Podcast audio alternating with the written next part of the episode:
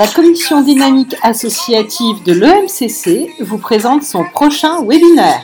Aujourd'hui, Dina Scherer avec Réparer les histoires avec les pratiques narratives le 13 avril 2023 à 18h30. Bonjour à tous, c'est la radio EMCC France et on est ravis euh, de vous, de vous accueillir à nouveau sur nos ondes. Je suis Marthe Révisani Cornu. Gabriel Hans pour inviter.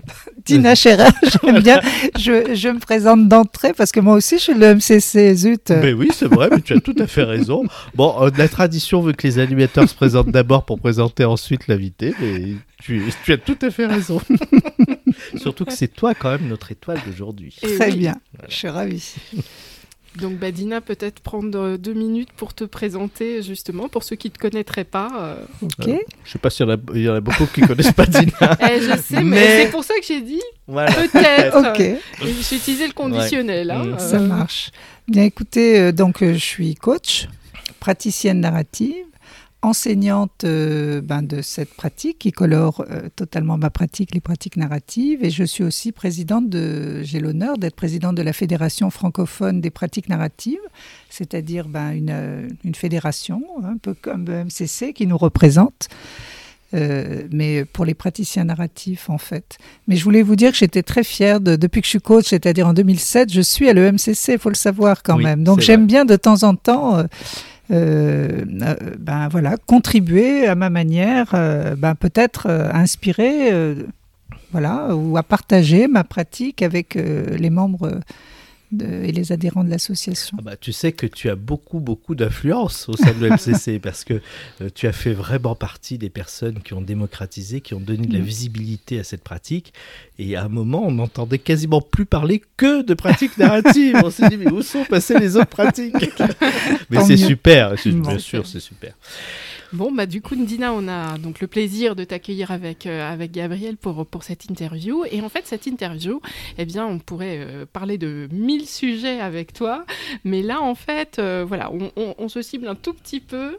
tu vas intervenir prochainement, très précisément le 13 avril prochain, lors d'un webinaire qui est organisé par le MCC France et en particulier par la commission dynamique associative qui propose régulièrement des webinaires justement aider euh, souvent, en, priorité les jeunes coachs et des coachs qui euh, seraient en requestionnement, etc. Mais bon, qui en réalité s'adresse à toute personne qui veut y assister. Et dans ce cadre-là, le 13 avril prochain, euh, tu as eu la gentillesse d'accepter d'intervenir sur justement réparer les histoires avec les pratiques narratives. Et donc, ben, on t'accueille dans ce cadre-là pour que tu nous expliques un peu ce que tu vas y aborder. Et, il me semble que c'est dans le cadre de l'apparition d'un nouvel ouvrage. Hein Absolument. Parce que tu me dis que je suis prolixe, mais tu l'es encore plus que moi. Donc il y a un nouvel ouvrage qui s'appelle Réparer des histoires, c'est très beau, sur les rives de l'approche narrative. Moi j'adore parce que le choix des mots de cette pratique sont toujours très beaux. Moi ça me fait toujours m'évader. Euh, voilà. Et donc par Dina Scherer, préfacé par Julien Betzbez, et c'est aux éditions Interéditions de chez Duno. Absolument. Avec une nouvelle couverture de euh, Voilà, c'est un livre qui sort le 15 mars. D'accord.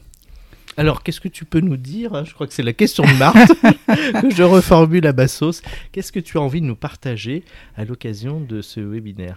Alors, je crois qu'on a une heure et demie, c'est ça, pendant le webinaire, hein? Donc à peu près. Hein? C'est ça, tout à fait. Donc euh, voilà, bah, écoutez, comme c'est mon actualité, on va dire, hein, euh, donc j'ai depuis quelques années, j'expérimente. En fait, comme je connais pas trop, mal, on va dire, les pratiques narratives.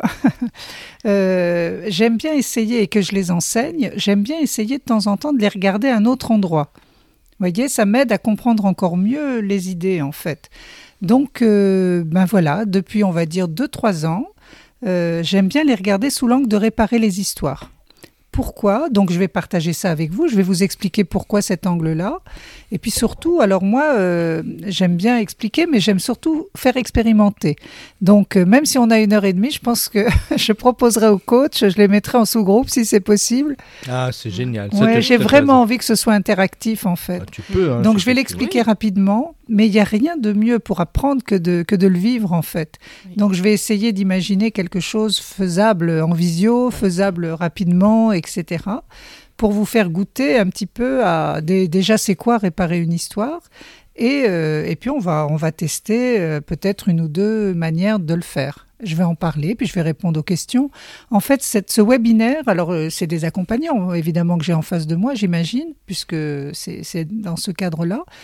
Mais il ne faut pas être forcément praticien narratif, loin de là, pour réparer les histoires en fait. Hmm. Moi, je réparais les histoires, je pense déjà dans ma famille quand j'étais jeune, avant même d'être coach. On m'appelait Guy les bons tuyaux, alors pour vous dire. Mes frères et sœurs m'appelaient Guy les bons tuyaux. Avant donc, de euh, t'appeler Madame Oui Oui.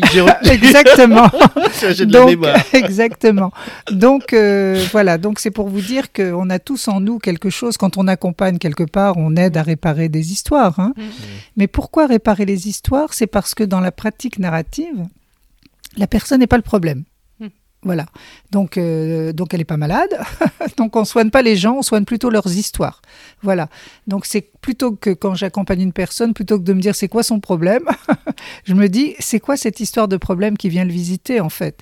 Donc euh, il y a toute une manière de déjà d'accueillir l'histoire blessée. Et puis après, il y a plusieurs chemins pour aller de réparation. Vous voyez, moi, j'ai, cette conscience avec mes clients de me dire à un moment, je vais rentrer dans mon petit atelier de réparation avec mes outils. Et puis, je vais voir comment je vais réparer cette histoire particulière parce que euh, toutes les histoires sont différentes. Il y en a qui sont qui sont bien ancrées, par exemple, parfois depuis l'enfance.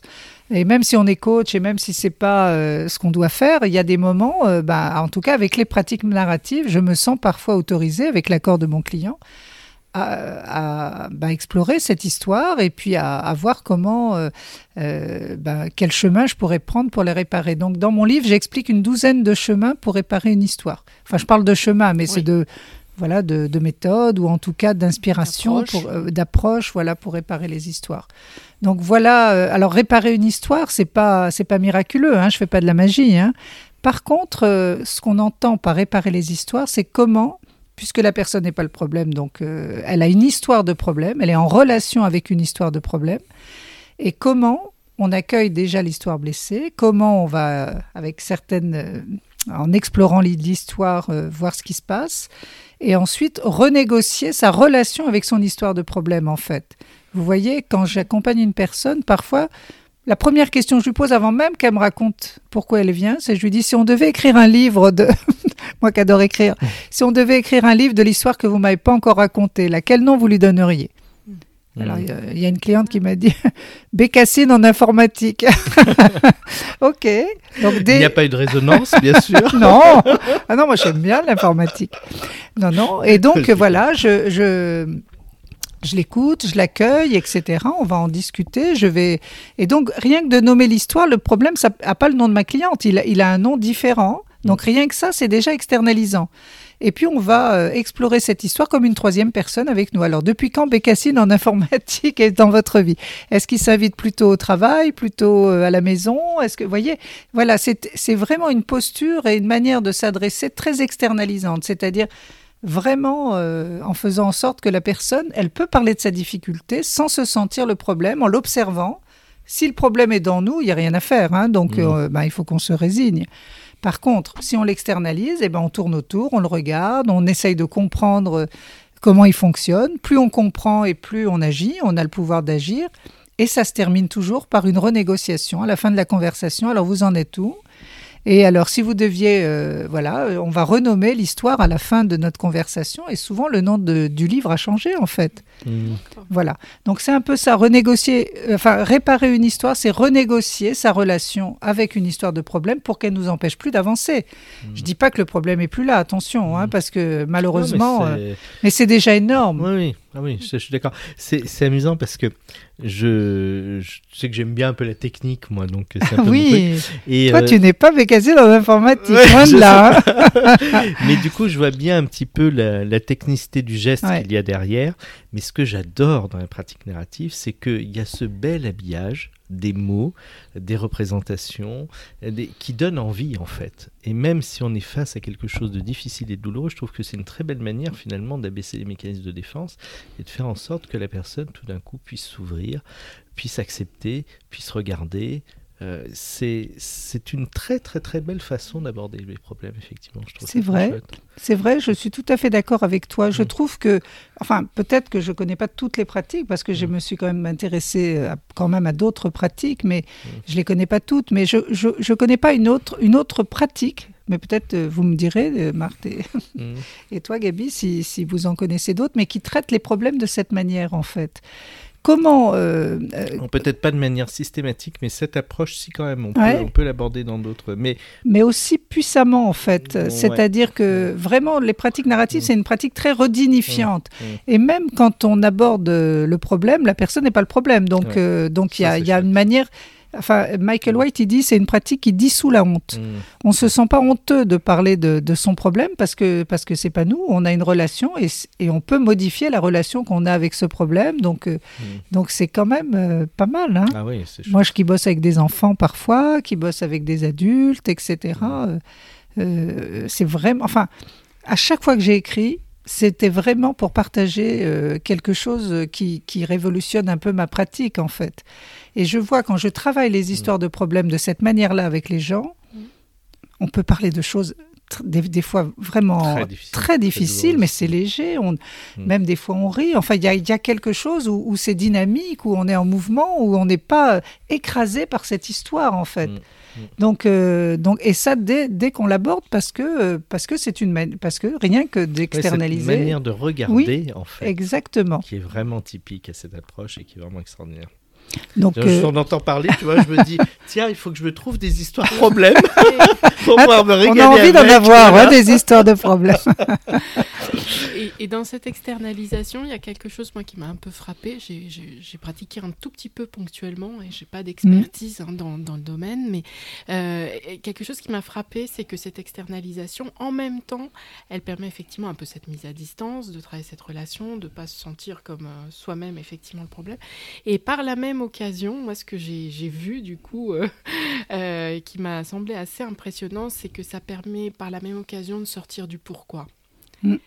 Sans faire d'effort, parce que des fois c'est un, un vrai, sujet de coaching. Tu as hein, entièrement raison. Et, où la personne est enferrée sur pourquoi ça m'arrive, mm. pourquoi moi, pourquoi, pourquoi, pourquoi, ce qui ne permet pas forcément de mener le travail qu'on a à mm. mener. Et en fait, j'ai remarqué que ça permet immédiatement de lever ça euh, sans avoir même à l'aborder de près ou de loin. Tu as entièrement raison, Marthe. D'ailleurs, euh, on ne s'intéresse pas beaucoup à la causalité. Hein, de, des choses, etc. Enfin, même si c'est important à savoir, etc. Euh, non, c'est vraiment ce qui nous intéresse, en fait, c'est enfin, c'est plutôt, enfin, en pratique narrative, on dit on ne retraumatise jamais les gens avec nos questions. Mm. Retraumatiser, attention, hein, ça ne veut pas mm. dire que les autres traumatisent, mais ça veut juste mm. dire de quelqu'un qui vient qui n'a pas de boulot, par exemple, je pourrais lui dire depuis quand vous n'avez pas de boulot? Ça, ça pourrait le retraumatiser, entre guillemets. Hein. C'est-à-dire, je lui rappelle que ça fait trois ans qu'il bosse pas, en fait. Donc, c'est intéressant à savoir quand on l'accompagne quelqu'un, peut-être, mais lui, il va rien apprendre. Mm. Donc, euh, euh, les questions qu'on pose sont plus des questions. C'est pas des questions pour satisfaire notre curiosité, c'est des questions pour aider l'autre. Donc, euh, les questions que je vais plutôt poser, c'est des questions autour de comment vous est venue l'idée de venir me voir, qu'est-ce que votre situation depuis trois ans vous a appris, vous voyez? Donc, c'est des euh, c'est des questions qui vont honorer le plein, en fait. Euh, plus que le manque, il n'a pas de boulot, il le sait, on va pas lui rappeler. Mais par contre, euh, il est quand même là en face de nous, en mouvement, dans un élan de vie, et qu'on va honorer. Enfin, moi, j'adore demander aux gens qui sont face de moi, quelle est l'histoire de votre présence ici, quoi. C'est dans l'idée de quoi vous avez triomphé pour être là. Mm. Parce que c'est déjà énorme. Oui. Voilà. Alors, je parcours rapidement l'ouvrage parce que j'ai une chance extraordinaire. Ah Il y a un exemplaire en France actuellement, un seul détenu par Dina et qui nous le prête très chaleureusement juste cet après-midi. Euh, donc, je le regarde. Déjà, il y a plein de choses qui me donnent envie d'aller le déguster, de le lire. Quand est-ce qu'il sort? Alors, il sort le 15 mars. Ah, c'est bientôt. Voilà, c'est bientôt, c'est bientôt. On va gérer nos premières compétences de coach, voilà, gérer nos frustrations. Et euh, eh bien, écoute, on est très heureux. Donc, rappelle-nous, euh, Marthe, je rappelle à nouveau que ça sera le jeudi 13 euh, avril à 18h30 en ligne et que on peut s'inscrire dès à présent, bien entendu. Mais alors, il faut euh, trouver l'information et je crois qu'il faut aller sur quoi? Sur la commission CDA Oui, tout à fait. Commission dynamique associative de l'MCC France et vous trouverez tout, Oui, effectivement, il y a tout sur le. LinkedIn, sur LinkedIn. il y a un groupe très actif euh, CDA, donc on communique beaucoup dessus. Vous n'aurez pas de mal à trouver le lien. Le lien, voilà, super. Et hum, Dina, moi j'espère. C'est le 13 avril, tu dis. Hein tout à fait. Bah, je vais tout de suite regarder si je suis dispo parce que j'ai envie de me faire embarquer par Dina. J'espère. En tout cas, je voulais juste dire que je suis ravie de, de pouvoir partager euh, enfin, une, partie de, de, cette manière de travailler avec les histoires de problèmes avec, euh, avec mes confrères, en fait, avec mes collègues de l'EMCC de et plus largement. Bah, c'est super.